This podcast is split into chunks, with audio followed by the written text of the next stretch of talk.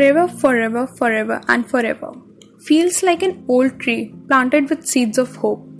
Or maybe a pain we can't ever cope. Sometimes feels like the phosphenic light, other times feeling like being lost in the dream life. Some believe in forevers, or they're scared of the ephemerals, staring at the sunrise and exhausted at dawn, and promising to be from dusk till dawn.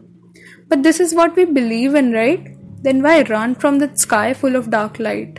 Or maybe we have webbed emotions somewhere even we can't find. Believing in the beauty of the eternal peace and sitting under a tree listening to the sound of the rustling leaves.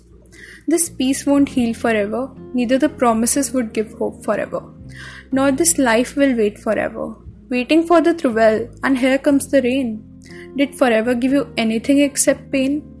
Believing in forever was just the realization to nothing stays forever.